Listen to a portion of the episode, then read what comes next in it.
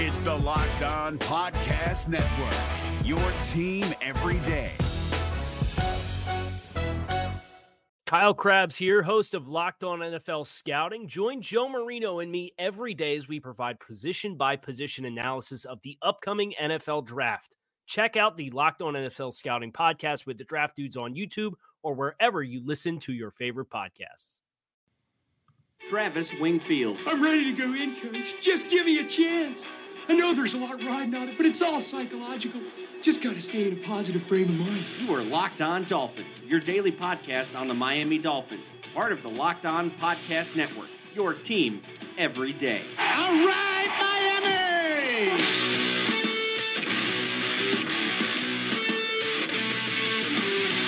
What's up, Dolphins, and welcome into the Tuesday, January the 30th edition of the Locked On Dolphins podcast. I am your host, Travis Wingfield, and I'm here to bring you your daily dose of Miami Dolphins football. And on today's show, part two of the interview with Chris Kauffman. We'll be diving into the defensive side of the football, the prospects he likes on that side, and where he might go with the 11th pick in the draft for the Miami Dolphins. And lastly, I'll put Chris on the spot to give us his way too early 2018 prediction. But first, as you guys know, I have to remind you to subscribe to the podcast on Apple Podcasts. Give us a rating and review over there. We are also now on Spotify as well. You can follow me on Twitter at Wingfield NFL. You can follow the show at Locked On Phins. And of course, check out LockedOnDolphins.com for all your Dolphins offseason needs. And lastly, but not leastly, check out the other Locked On Sports family of podcasts, including the Locked On Heat podcast, Locked On NFL podcast, and Locked On Draft podcast for all the local and national coverage of your favorite teams.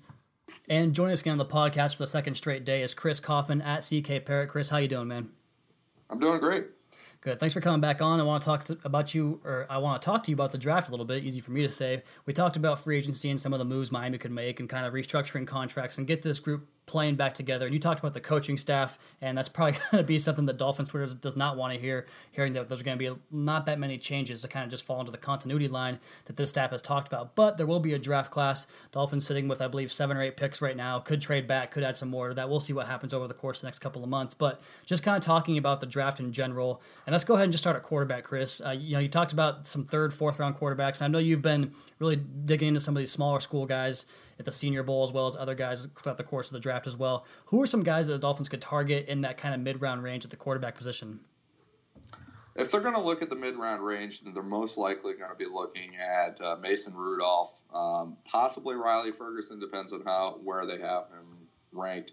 There's a guy that just lit things up at the Senior Bowl that kind of came out of Richmond and I don't want to say came out of nowhere because we we knew about him and I had looked at him a little bit, but I hadn't looked at him a lot. Kyle Lauletta, um, he really lit things up on, at the Senior Bowl, so I'm going to have to take a nice uh, fresh look at him, and I'm sure the Dolphins will as well.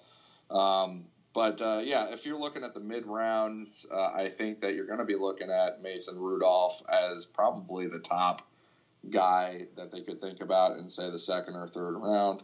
Um, but then there's also Luke Falk. Uh, I know you're a fan of him. Uh, he's he's one of those mid round guys. Riley Ferguson, um, possibly Chase Litton uh, out of Marshall if um, if he really catches on. He's got a lot of physical tools, so I do think he's going to catch on. I don't know if the Dolphins are going to like uh, him or really any of those guys. It's hard to say, but um, but those are the mid round guys to look at. And what about the skill players? You know, we talk about Jarvis Landry possibly kind of opening up the floodgates to some more needs. Who are some guys that can replace him? And then who are some running backs you like too that could possibly team up with Kenyon Drake next year? Well, I think uh, if if Jarvis if Jarvis goes, then they're going to have to really look pretty hard at that position. Um, I think that uh, there are some guys that I've I've kind of looked at, and one thing to keep in mind, actually, and this is interesting, is if you go back to a year ago, uh, the Dolphins did a whole lot of work on the slot receiver position. Um, we know that because we hear about the guys that they've talked to, the guys that they were looking at.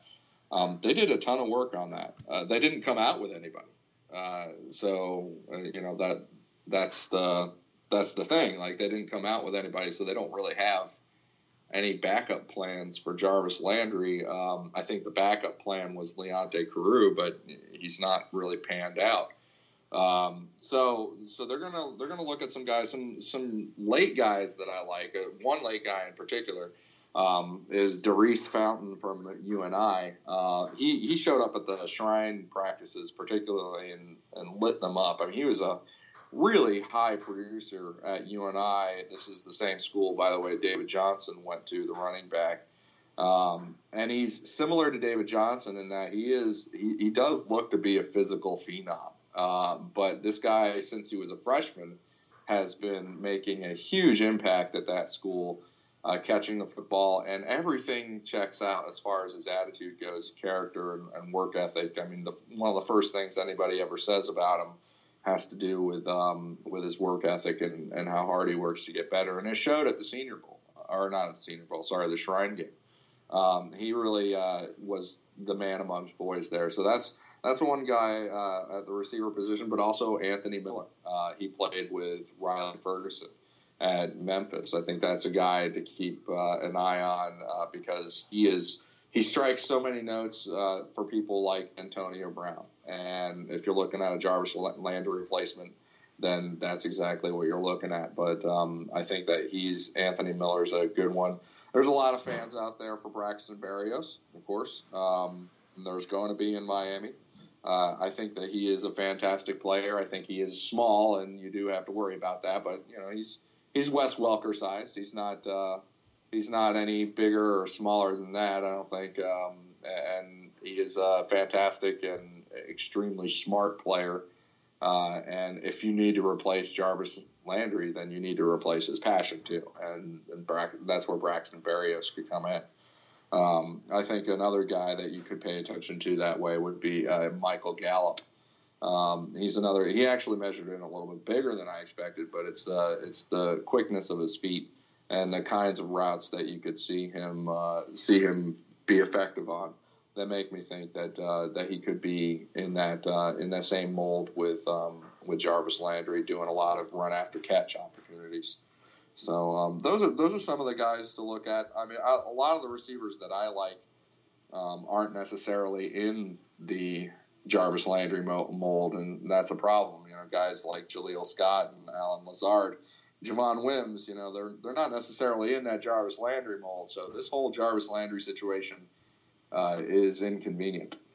Yeah, it's the first domino to fall for sure. I'm glad to hear you talk about Gallup as well as Miller, because those are two guys I've had my eye on as well. So it's nice to hear you kind of back that up as well. But kind of talk about the tight ends a little bit, because I think tight ends, you mentioned on the last episode that we only really have, you know, MarQueis Gray, and then AJ Derby still there too, but who knows what happens with him. But the Dolphins would seem it would seem wise to kind of address the tight end position this year. And it's kind of an ambiguous class in terms of there's not a lot of top level talent, but there's this kind of girth of guys right in the middle there that just kind of fall in that you know, are they a top level talent or are they kind of a project player? Talk about some of the guys that can play both in line as well as detached at tight end. Well, I think uh, you brought up an interesting uh, an interesting point about this class uh, about the top level versus the next tier. Uh, something that if you if you pay attention to the draft for a, a long time, um, it seems like that every year. At, really at the tight end position, and I think that's just a, a function of what we expect and how we how we sort of end up evaluating the class, how we end up contextualizing these draft classes. Because if you think about uh, if you think about Gronkowski and where he ended up going, where did he end up going? You, know, he went in the second round. Um, so I'm, we're talking about uh, the tight end class, and it often is. You know, oh, there's there aren't these you know hero guys that are just you know home runs, but uh, there there are a lot of those you know next tier guys that could be pretty solid. I think uh, this class belongs with any of the classes that I've that I've ever seen um, in a good way. Uh, I think right at the top, Mark Andrews out of Oklahoma is one of the best tight ends I've looked at in a long time. Uh, he he's been the best tight end in college football, in my opinion, for three straight years. Uh, he was he was the best tight end in college football you know, back in um, in 2015, uh, let alone 2016 and 2017. Um, so I think right away you could take him anywhere you want to in the first round and not be embarrassed about it. Uh, he's a, he's a guy that if you look at him at him on tape and and see him in situations where he's had to flash the long speed, he does flash long. I've seen him outrun you know guys that run like a four five zero like that sort of that sort of thing. These guys can't make up ground on him. So I think that he's got the speed. He's obviously huge. He's a big chest of drawers kind of guy, um, and uh, and he's you know one of the, he's I think either the second best or most productive receiving uh, tight end in the class um, in terms of efficiency and you know as well as you look at his total production metrics. I think that he's fantastic. Uh, if you want to go stick with the pass catchers, then Mike Gesicki out of Penn State is as good of a receiving tight end, you know, a pure uh, pass uh, down guy as I've seen in a while. You know, this is a basketball player, you know, great, huge frame, fast guy, one handed catch ty- type of dude. Um, you know, he can really play. He can he can make a huge impact in the pass game. Uh, and then you look at Dallas. Uh, I don't know exactly how to pronounce his last name, so it's it's got you know bear with me here, but it's it's either Godare or Goddard. Um, I've been so, going. I've been going yeah. go dirt. yeah, yeah. you could call him. Let's let's do a soft G and go with Joe Dirt. Um, so, uh, but yeah, that that guy um, from South Dakota State. Uh, you look at him, and and here's the thing: you, you'll watch him on tape, and and you get really excited about him, and there's a lot of reason to get excited about him, and you say to yourself, well, wait a minute, this might actually be you know, even Mark Andrews, as good as he is, um, this might actually be even a little bit more compelling than him athletically and, and what he could do in the passing game and, and stuff like that. But then you have to keep in mind you're watching South Dakota State tape. You know, you're watching him against defensive backs like you're watching him against corners that run a four seven yeah. or four eight. you know, um, let alone what the linebackers run and and the safeties and stuff. So you never know until you see those guys in a, a bigger pool of talent or a better pool of talent, or you see them test out, you know, scientifically uh, at the combine or something like that. So I, I, keep reserving my enthusiasm about him until we start to get some better markers uh, about uh, where we should contextualize him. Um, but he is an exciting talent. He's an exciting talent to watch um, along with Mike Gesicki and along with Mark Andrews. Uh, those are, those are guys at the top that you know I'll, I'll, take and look at all day. Hayden Hurst of South Carolina is a really good player. Ian Thomas of um, of Indiana is is really you know a very underrated and, and very good player himself. Um, one of the guys that I kind of uh, have pegged as as being a, a later round guy who's probably going to be underdrafted is um, is Adam Breneman at UMass. I think that he's uh, he, the way he moves and the natural. I mean, he's such a natural receiver, and yet I think he can move pretty well. Um, I think that there there are there are so many guys in this draft that you could take and make an impact at that position, a real impact uh, in the passing game, and that's that's not usual. That's not um, that's not common. Uh, and then there's there are guys that you can there are plenty of guys you could take and have an impact in the in the run game or, or be a good blocker. Um, whether it's a Nate Wozniak out of Minnesota who's not even going to be drafted, but you could take him. He's like six foot nine, 280 pounds, and he blocks like a six foot nine, 280 pound guy should. Um, and he also, you know, he, he runs a little bit. He, he reminds me a little bit of Levine Toilolo, um, who came out of Stanford a long time ago, and uh, and has played with the Atlanta Falcons and has been more of a, a, run run blocking or a blocking specialist that can also do a few things in the passing game. Um, but you know, Jeb Blazevich out of out of Georgia, he was. You look at him; he's such a blocking specialist now at Georgia because they have another guy they like ahead of him. Uh, in the passing game, and because they don't use the tight end, quite frankly, in the passing game that much, um, and yet, you look at him coming out of high school, he was like a receiver. He was like a wide receiver. Uh, and and he's got the speed to to justify. So a former wide receiver with receiver like skills that has become a blocking specialist and is actually pretty fast. I mean that's sells a good story, doesn't it? Um, so I, there there are plenty of guys in this draft like that. I think you get any of the guys toward the top, Mark Andrews, Gesicki, or uh, Dallas, um, or you know you could go with uh, Ian Thomas or, or Hayden Hurst or uh, Troy Fumagalli, even though he's got uh, only nine fingers. Um, you know, the, any of those guys, you can you can get an impact.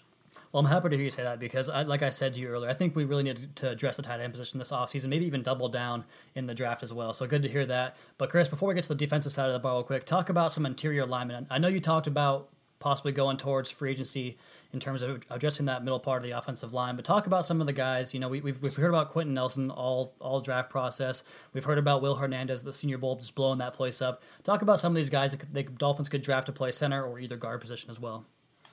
Well, at center, one of my favorite options, just period, and and that's that's even if you include like Billy Price or uh, or Frank Ragnow, um, which are the two higher rated center prospects in the draft. Um, although I, granted, I have not looked at the Iowa uh, junior. I think his name is uh, James Daniels, or something like that. I haven't looked at him at all, uh, and some people think extraordinarily high of him. So, um, one of my favorites is Brian Allen out of Michigan State. Uh, and look at him; he's not a big guy. He's only about six foot one, and you know, 300, 300 pounds, something like that. Um, you know, he's one of those. He's one of those guys that's playing center that you know why they're playing center because they're they probably shouldn't be playing one of the other positions. Um, but he is one nasty son of a gun. I mean, he is he is really. I, I'm just I see more pancakes coming out of this little dude than uh, than I do with much bigger players, and it's just because he's nasty. He's got that attitude. He you know he hooks people. Uh, he's got anchor. I mean, he he really knows how to use his hands. Uh, plays through the whistle. Um, he he went showed up at the Shrine practices and Shrine game, and of course during the game itself, he looked like one of the best players on the field. You know, period at any position. Uh, if if Miami's trying to figure out what they got to do at center uh, with Mike Pouncey, either on the outs or you know his hips are questionable, um, then that would be one of my favorite options because you don't even necessarily have to draft him that high. Um, I think that on the interior, if you're still if you're looking at the guard position, a couple of guys that impressed me um, along the way include uh, Washington State's Cody O'Connell. Um, I thought that at the Shrine game, he was he and Brett Toth, uh, who's another guy to pay attention to. He, uh, even though he's played left tackle, he could move inside. Um, you know, those two as as a left side unit were just. I mean, they were they were freak show uh, during the Shrine game. They were it was uh, it was like watching a circus performance. Um, they were they were unstoppable. Uh, UCF has a kid um, by the name of Aaron Evans who's got a nice big frame. He measured at the Shrine practices, but he didn't actually play because he had an injury. Um, he's got a nice big frame and he plays the right way. You look at him and he's played left tackle at UCF and he played pretty well. I mean, they they are national champions after all. Um, so I mean, he played he played pretty well at UCF uh, as a left tackle and and did good things in pass pro and and run blocking. He's going to move inside probably in the NFL level, but uh, he you can see he's not going to be able to play left tackle because he doesn't quite have the feet. But he does uh, he does play really well. I think there Alex Cappa um, turned a lot of heads. Uh, there's another guy, uh, I think he's from Stony Brook. Uh, his name is Timon Parris and uh, this is another this is another strong player that you could look at moving inside the guard. He's got lengthy uh, frame and long arms, you know, and he played. I think he also played left tackle, but he played. I watched him play against USF when um, US South Florida, who was pretty good this year, by the way. I mean they they went toe to toe with uh, the national champs UCF, and um, and they uh, they they came down to the wire there. And when uh, Stony Brook played South Florida, uh, you know Stony Brook gave gave South Florida a run. I mean they were they were fantastic. Um, so it, you look at some of the players that that did that, and one of them that really stood out was the offensive lineman was Timon Parris and uh, and he's a guy with an NFL bottle, uh, body and NFL ability. ability. So um, so that's another late round guy that I like that that I would look at um, a lot. Other than that, uh, you know, I mentioned Brett Toth, the Army kid, but then you're, you're going to have to figure out his service uh, issue requirements because um, you know I followed a couple of those guys in the last couple of years and. You know, just when you think that they're going to be able to get an exception and come to the NFL right away, uh, it gets pulled right out from under them, and they got to do their service anyway. So that's that's a tough situation um, with him. We are talking all things 2018 Miami Dolphins draft here with Chris Coffin on Locked On Dolphins podcast. He is at CK Parrot on Twitter, and we're going to talk about the defensive side of the ball right after this. If you're looking for the most comprehensive NFL draft coverage this offseason, look no further than the Locked On NFL Scouting Podcast. Join the draft dudes, Kyle Crabbs and Joe Marino, as they go position by position through the NFL free agent class and into the star studded crop of college stars who will be selected in the 2024 NFL Draft. If you want to know who your favorite NFL team should be adding to its roster, you need to check out Locked On NFL Scouting, available on YouTube and wherever you get your podcasts. Part of the Locked On Podcast Network. Your team every day. Is your team eliminated from the playoffs and in need of reinforcements? Maybe it's time for a rebuild, or maybe they're just a player or two away from taking home the Lombardi Trophy. Either way, join Keith Sanchez and Damian Parson for Mock Draft Monday on the Locked On NFL Draft Podcast. They'll tell you which college football stars your team will be taking in the 2024 NFL Draft. Check out Mock Draft Monday on the Locked On NFL Draft Podcast, part of the Locked On Podcast Network. Your team every day. Back in the Locked On Dolphins podcast, joined by Chris Coffin, talking Dolphins draft. Chris, let's talk about some defensive players, and let's go ahead and just start up front with the uh, front six, as you dubbed it here on the podcast. Uh, talk about the defensive line class and, and some of the guys the Dolphins could look at adding to the wide nine scheme. I know we talked about in the last podcast they might not go too heavy on that side of the football or in that particular area, but who are some names you like in you know in case of emergency if the Dolphins do go ahead and take a defensive lineman? Well, I think that's something to keep in mind. Even though, even though I was saying before that they might not spend, uh, you know, resources in the front six uh, via free agency on veterans, uh, the draft with the draft, I think you forget a lot of those of those rules because there's so much emphasis on taking the best player and just uh, and and not necessarily getting guys that are going to be, you know, big time winners right away, but guys that are going to be big time winners in year two, year three, year four. Um, so I think right away you look at the 11th pick, and Marcus Davenport of UTSA is is the guy that sticks out like a sore thumb at that pick, and he has stuck out like a sore thumb to me for you know a number of months since going back to uh, I think the beginning of November. Uh, I I couldn't believe that he wasn't being talked about more often. He was at the time, you know, people do their little uh, fantasies, you know, fan speak drafts and stuff like that. You were able to get this guy all the time in the fifth round. It was uh, it was spectacular. Um, but now you look at him and you might not see him even make it to the the eleventh pick in the draft. He's just he's just that strong of a prospect. He's six foot six. He's got a great great body. He's, the way he uses his hands, the way he uses his hands in a very coordinated way um, even though I, I understand the criticism that he's not polished coming out of UTSA, but his hand coordination, uh, the fact that he can use the right hand and the left hand in the way that he does, or use them uh, with, you know, in coordination with one another, reminds me of Jason Taylor. Um, he's he's going to be a guy that draws more of a Carlos Dunlap, I guess, uh, comparison because of the size and the stature.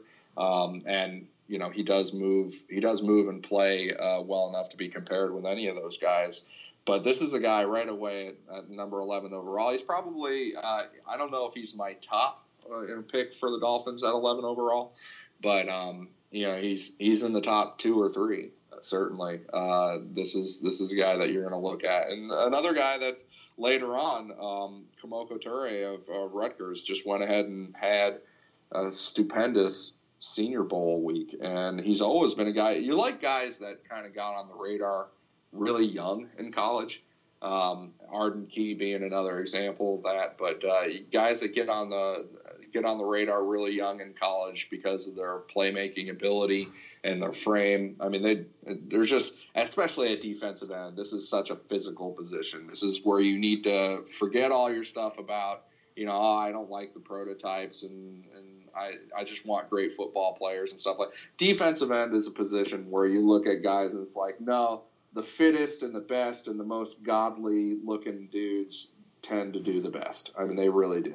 So, um, so looking at Kemoko Turay and the way that he bends and the way that he's built, uh, looking at Marcus Davenport, the way that he's built, the way that he bends, the violence in his hands, you know, those those are guys that you could look at that are going to be that are going to be pretty good at the next level. And I think the Dolphins are going to look at them uh, on the defensive line.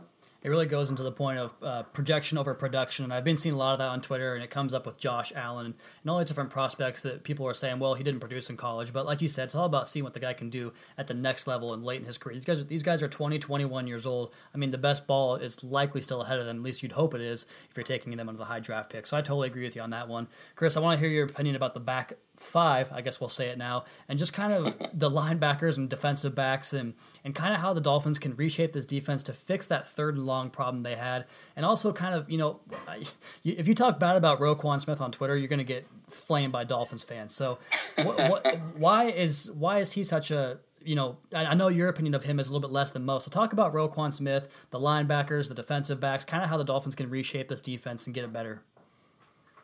Well, it's not. It's it, it's funny that you say that my opinion of him is is less than most, and my opinion of him is actually quite high. I think he's on on probably uh, a short list for uh, for the 11th overall pick, but um, but I just I just don't necessarily, you know, he's he's not uh, uh he's not Ray Lewis or somebody, you know. um, I, I think that he compares actually pretty favorably to a guy that I that I evaluated a couple years ago, um, Deion Jones, out of uh, out of LSU, and I thought I thought Deion Jones was a stupendous prospect. Um, he didn't end up going in the first round. He, I forget where he went, maybe the third round. Um, but you know, I compare Roquan Smith to a third round player, and it's like, holy crap, what did I just do? Because now I got guys coming after me.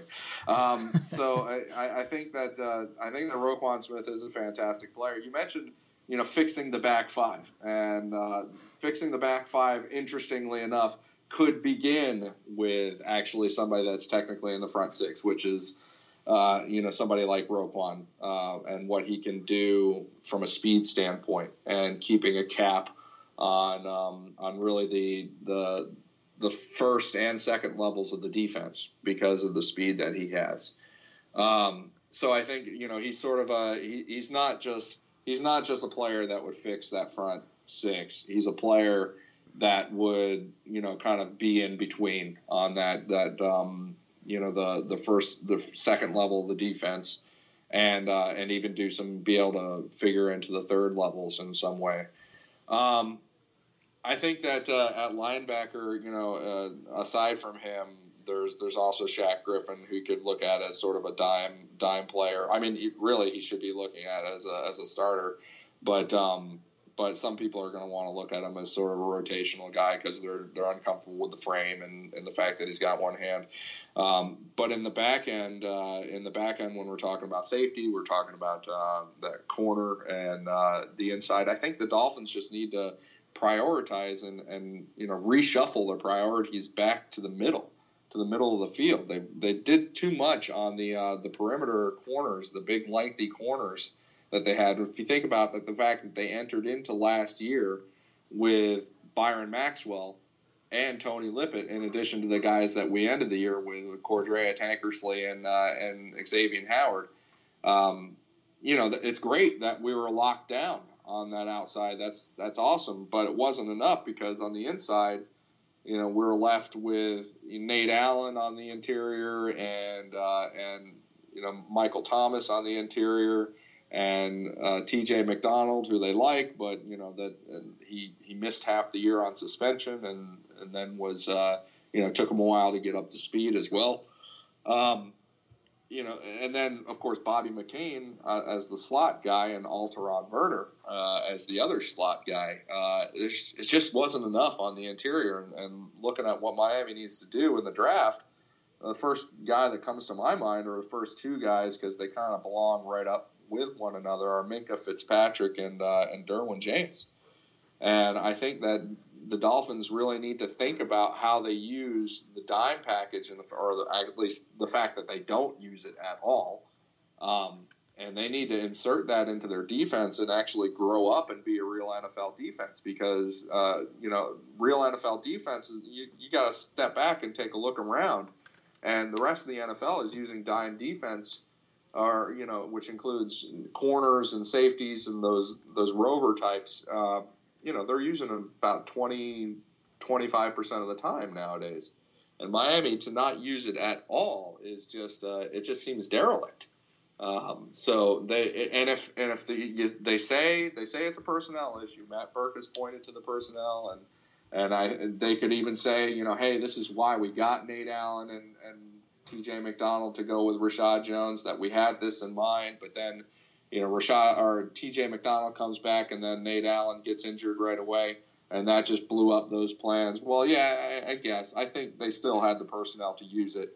Um, but if that is the answer, if that's the real answer, then they need to make sure they're straightened out on the personnel side because they can't go another season, you know, being being prehistoric again um, on defense, and that's what they were. So uh, I think that they do need to prioritize. People will say, you know, hey, we got T.J. McDonald and Reshad Jones. Why should we get a safety at number 11 overall like Derwin James? Uh, and I said I'll point to it and say because everybody's using three safeties. Uh, it, look at the NFL. There are snaps to go around. Um, that's that's the way the league is is going, and that's the way that the Dolphins should be leading. And, that's, and if they're not, then that's a problem.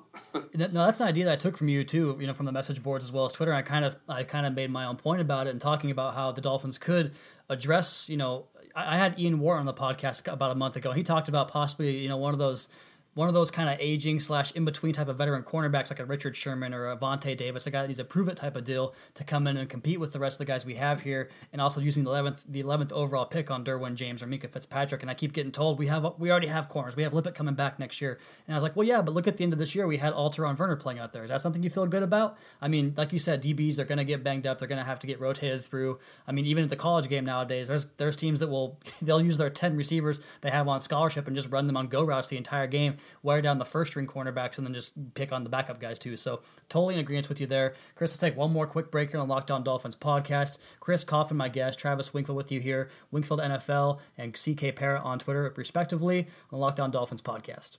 If you're looking for the most comprehensive NFL draft coverage this offseason, look no further than the Locked On NFL Scouting Podcast. Join the draft dudes, Kyle Crabbs and Joe Marino, as they go position by position through the NFL free agent class and into the star studded crop of college stars who will be selected in the 2024 NFL Draft. If you want to know who your favorite NFL team should be adding to its roster, you need to check out Locked On NFL Scouting, available on YouTube and wherever you get your podcasts. Part of the Locked On Podcast Network. Your team every day. Is your team eliminated from the playoffs and in need of reinforcements? Maybe it's time for a rebuild, or maybe they're just a player or two away from taking home the Lombardi Trophy. Either way, join Keith Sanchez and Damian Parson for Mock Draft Monday on the Locked On NFL Draft Podcast. They'll tell you which college football stars your team will be taking in the 2024 NFL Draft. Check out Mock Draft Monday on the Locked On NFL Draft Podcast part of the Locked On Podcast Network. Your team every day. And back on the Locked On Dolphins podcast, Travis Wingfield joined by Chris Kauffman. Chris, we're talking draft on this episode here. You've given us tons of good names, both at the top of the draft as well as the sleepers and even some UDFAs, as you are one to do. But let's go ahead and narrow it down to that 11th pick. And let's let's go ahead and remove, like, I think Bradley Chubb and Minkah Fitzpatrick. Would you agree they're going to be gone when Miami picks?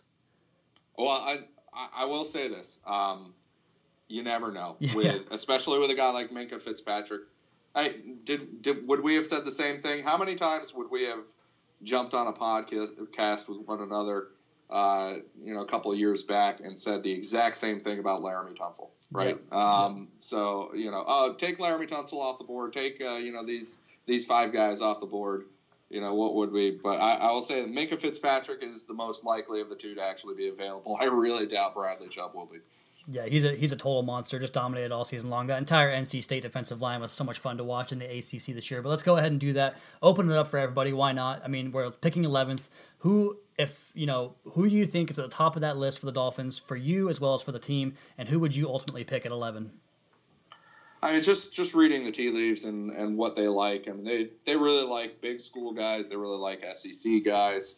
Um, so I, I do think Roquan Smith is on there. I think that there could be there could be a narrative forming or an explanation forming with with people that this is this is giving us the speed that we want. This is our this is our tight end answer. This is um, this is a guy that we can rotate with Kiko Alonso and Raekwon McMillan, uh, who's coming off the big knee injury. So you, you know who knows there, but I think Roquan is on the short list for them. I think Tremaine Edmunds, if he is the Anthony Barr kind of prospect that some people. The one thing about Tremaine Edmunds that you don't know is is really exactly how fast he is, how athletic he is. He, he shows some speed. He flashes speed on film, but it's sort of a um, it's sort of a gallop speed.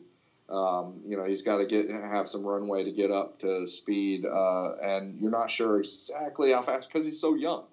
Um, and I think that uh, I think that it'll be interesting to see how he performs. But these guys look for uh, you know the guys that knock it out of the park all the way around. And if you think about those, those are big guys that, that check all the boxes, that test well, that run well, that are, you know, just super gifted athletes. And Tremaine Edmunds is, is a gifted athlete, and so is Derwin James. And that Derwin James is on that short list, absolutely, from Florida State. Um, I think he could be at the top of it, to be honest. Uh, and if I were, you know, picking, then it would be a, a tough pick. Do I think the quarterbacks are actually on their short list? Um, I think probably not. Uh, I think that they're they're gonna they're gonna monkey around with the uh, the actual player rankings a little bit to make sure that the quarterbacks aren't going to be one of their best players available, or the ones that are going to be a, uh, that could be a best player available when they pick at um, at 11 overall just have zero you know chance of falling to them when they get to that pick. So I don't think it's going to we're going to be faced with a quarterback. I think the short list is going to be on the defensive side of the ball: Marcus Davenport, Derwin James, Roquan Smith, um, you know, and and, uh, and possibly Fitzpatrick if he does get there. I mean, we we talked about you know taking him off the board, but. Uh, but he's a guy, and then Tremaine Edmunds, like uh, like I was saying before. I, I don't think it's going to be a guard. I don't think it's going to be Quenton Nelson. I don't think it's going to be um, it's going to be some a wide receiver, uh, even if they do lose Jarvis Landry. Um, I think they're they've kind of reached a point at the wide receiver position, and to go back to the from a philosophical standpoint, uh, they had they had this moment when they traded Jay Ajayi, and this had to do with the running back position, but I think it bled over to other positions as well. They had this realization that we're not going, we're not just we're not relying on just these these individual players to do everything anymore. We're going to have these guys be the role players, be good at what they're good at, and rotate them and find different ways. We're going to, you know, notice that they they you know recommitted to finding ways to get the ball into Jakeem Grant's hand, uh, and and now they regret not having done more of that all year. Um, and they found ways to get the ball into AJ Derby's hands, which you know, again, kind of confusing. But hey, that's what they that's what they that's what they were doing. So I think that all the way around, that's why you're not going to see a guy at a wide receiver at number 11 overall because uh, they're gonna they're gonna start looking at all receivers and say, well, what are you good at? Well, this is what we're to use you for. They're not to look at a receiver anymore and say, wow, you're number 11 overall. You're you know you're gonna um, you're to raise the the bar on the entire offense. Um, interestingly enough, they could look at a tight end that way, but I don't. I, I will they? I don't know. Will they look at Mark Andrews that way? I don't think he'll make the short list. Um, I think you're going to be looking at Derwin James, Roquan Smith, Tremaine Edmunds, uh, Minkah Fitzpatrick, and then uh, Marcus Davenport most likely. And I do like that approach, talking about you know just having guys fill their their specific roles on the offense because you go back to the 2016 Falcons and that was their best version of that offense when they distributed the ball evenly of course you know with Julio Jones being a superstar. Then you had Mohamed Sanu Taylor Gabriel the two running backs there and Devonta Freeman and Tevin Coleman. But I think that's something the Dolphins could try to model themselves after and be one of those evenly distributed offenses. So big fan of hearing that. And then Chris right before I get out of here uh, with you today I got one more question for you putting you on the spot and I want you to kind of take into account everything they might do in the offseason whether it's good or bad. I know you kind of have some mixed feelings with this regime and everything. But what is your ultimate 2018 prediction? Way too early prediction for the Dolphins for their final record and, and uh, where they end up in the playoffs, or if not. Well, last year, I think before even Ryan Tannehill got hurt, I was really concerned about the direction of what they were doing, uh, particularly on defense. I thought you lose Vance Joseph, there's a chance that uh, that Byron Maxwell, you know, whatever magic he worked with him uh, mid-season in 2016 would just go away, and of course it did. Um, and I, I, thought that you lo- losing him, I worried about the corners. I worried about the speed and, and how they were structuring the entire middle with uh, Lawrence Timmons being as old as he is and uh, and Kiko Alonso really not being very fast. I thought it was one of the slowest defenses in the league. Um, and it was. It was one of the slowest defenses in the league, man for man, uh, you know, pound for pound throughout the defense. This year, I, I, I have a feeling they're gonna they're gonna make some some headway on some of these issues this offseason. Um, and we'll see when the offseason is done.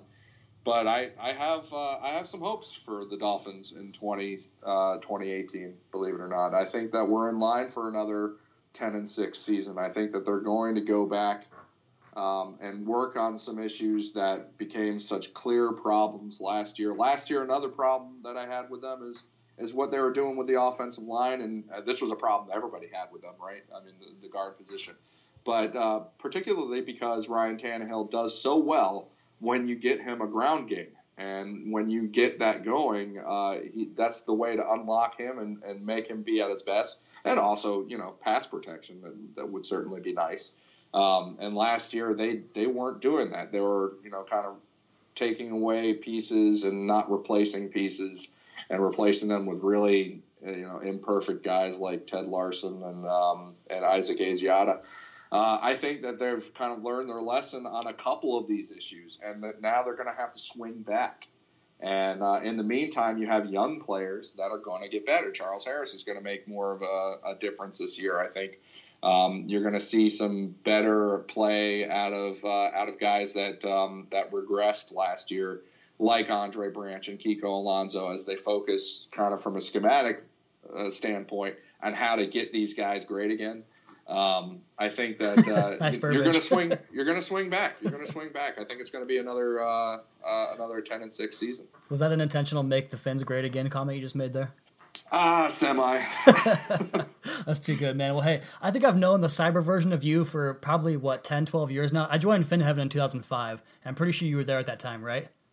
Oh yeah, definitely. Yeah, so you were on Fin Heaven before I was, and I, I, I swear, donuts for dollars. Every single off season, I would get all excited because I was just optimistic. You know, young of just a young 18 year old Dolphins fan back then, always ready for them to go to the Super Bowl, and I'm always thinking 11 and 5, 12 and 4, and then you come in and just trump this logic card down, talking about how they're going to be seven and nine at best because of all these litany of issues they have, and you're usually right. You usually were right. So to kind of hear you come around and be kind of on that positive side and talk well about this team and just see possible improvement from the roster itself, which is how every team gets better. It's all about that growth and development inside. So really nice to hear from you, Chris. Thanks for coming on so much, man. I really appreciate you having you on. Yeah, thanks for having me on. It's a pleasure as always. Yeah, let's do it again soon if you can. And uh, that's Chris Kauffman. He's at CK Parrot on Twitter. We'll talk to you soon, bud.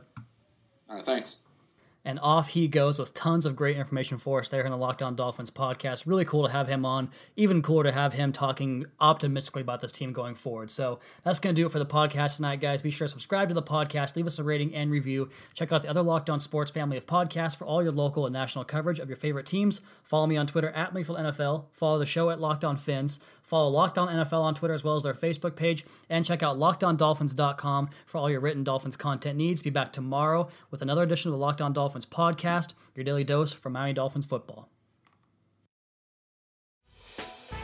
Hey, Prime members, you can listen to this Locked On podcast ad free on Amazon Music. Download the Amazon Music app today.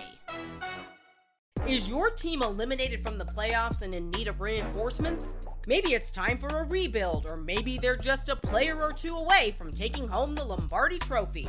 Either way, join Keith Sanchez and Damian Parson for Mock Draft Monday on the Locked On NFL Draft Podcast. They'll tell you which college football stars your team will be taking in the 2024 NFL Draft. Check out Mock Draft Monday on the Locked On NFL Draft Podcast, part of the Locked On Podcast Network. Your team every day.